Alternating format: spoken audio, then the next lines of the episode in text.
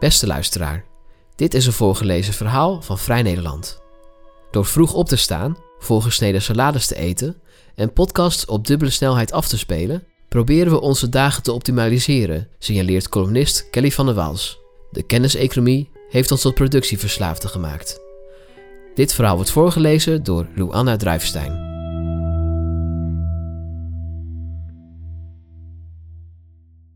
Zoek een comfortabel plekje, zet een scherm aan en sluit de ogen. De populaire meditatie-app Headspace heeft sinds januari een serie van acht afleveringen op Netflix, de Headspace Guide to Meditation. Het is een interessant contrast. De trailer belooft een grotere bekwaamheid om niet afgeleid te zijn, te verkrijgen via een medium dat bestaat om je af te leiden. Met een voice-over van Headspace-oprichter Andy Podicombe, die je verleidt om even niets te doen. Helemaal niets. Om even te stoppen. Voor veel gebruikers is Headspace juist een middel om door te gaan. Om zichzelf in het gareel te krijgen en beter te focussen. Om de zucht naar individuele productie te vervullen. Een hoog goed in onze wereld. Kijk maar eens naar andere series op de streamingdienst in kwestie, waarin advocaten, dokters en rechercheurs tot geslaagde inzichten, diagnoses en oplossingen komen door non-stop te werken.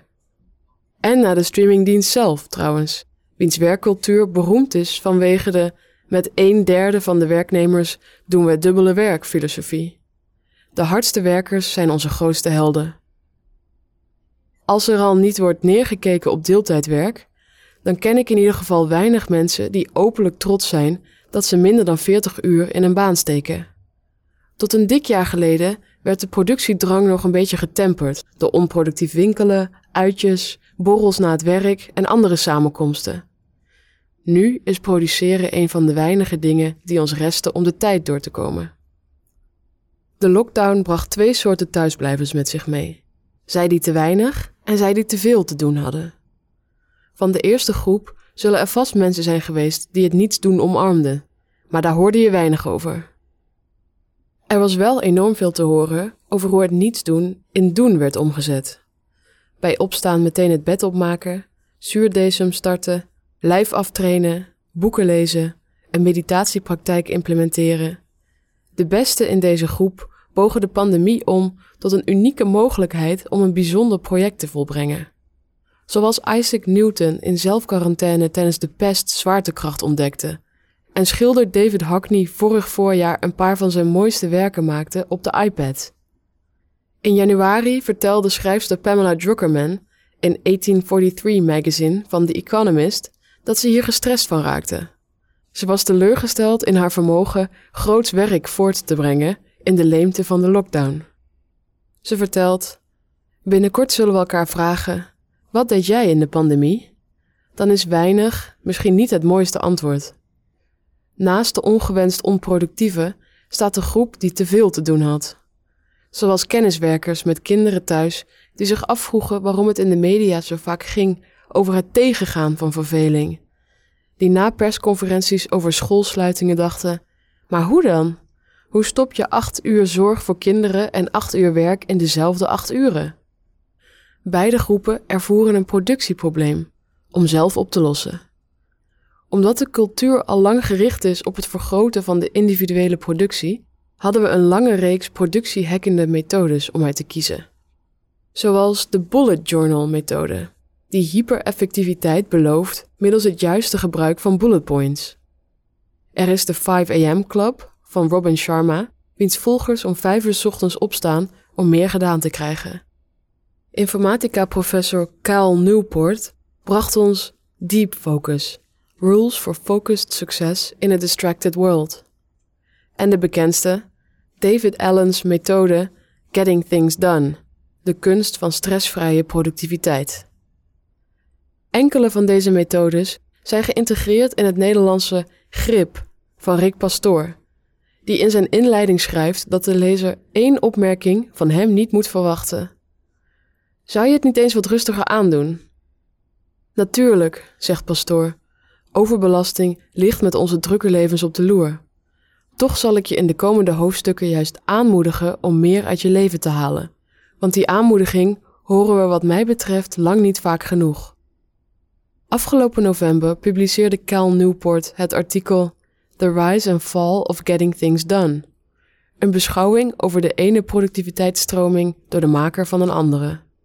Hierin stelt Newport dat we tot die individuele productiezucht zijn gekomen door de opkomst van de kenniseconomie. Anders dan bij arbeiders aan de lopende band was de productie van kenniswerkers moeilijk in de gaten te houden. Dat werd aan hen zelf overgelaten. Ze kregen doelstellingen, maar dienden zelf uit te vogelen hoe die te behalen. Toen door e-mail en andere technologieën hun werk te overweldigend werd, zochten zij de oplossing in het optimaliseren van persoonlijke gewoontes. In 2001 verscheen Allen's methode en in navolging daarvan ontstond een grote productiviteitsporno-beweging met vele varianten. Die hebben allemaal veel succes, omdat de overload culture alleen maar erger is geworden, schrijft Newport. Maar ze hebben niets opgelost. Geen van deze methodes, die van Newport zelf in kluis, heeft het onderliggende probleem opgelost, namelijk dat productiviteit als een persoonlijk probleem wordt gezien. In haar essay Always Be Optimizing beschrijft de Amerikaanse publiciste Gia Tolentino hoe de moderne mens, zijzelf, dat gegeven in haar leven heeft geïntegreerd.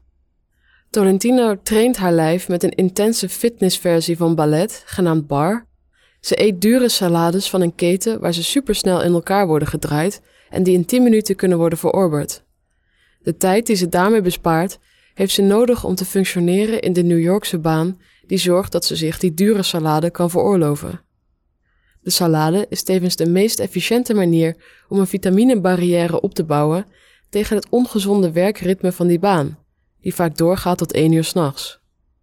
Tolentino's op efficiënte productiegerichte dag is misschien het resultaat van een perfectionistisch karakter, maar lijkt me ook typisch iets van deze tijd.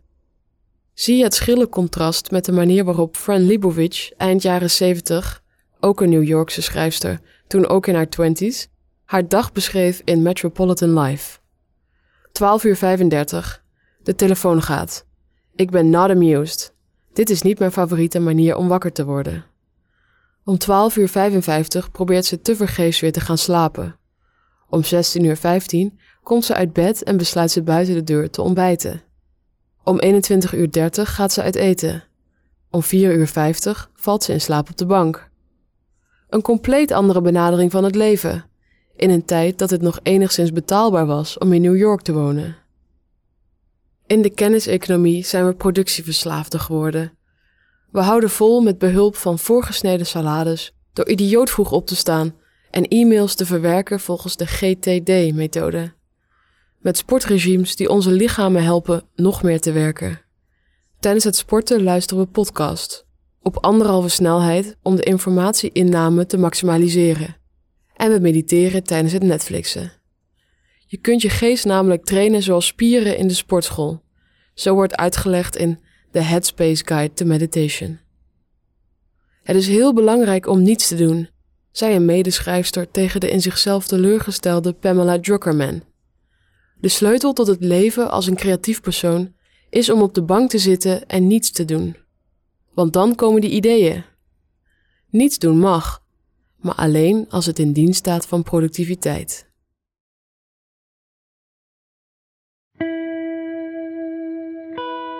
Voor onze trouwe luisteraars hebben wij een speciale aanbieding. Een half jaar Vrij Nederland Online voor maar 15 euro. Kijk voor deze aanbieding en de voorwaarden op vn.nl/slash podcast. Wil je al onze voorgelezen verhalen beluisteren? Kijk dan op vn.nl/slash voorgelezen of abonneer je op deze podcast in je favoriete podcast-app. Bedankt voor het luisteren.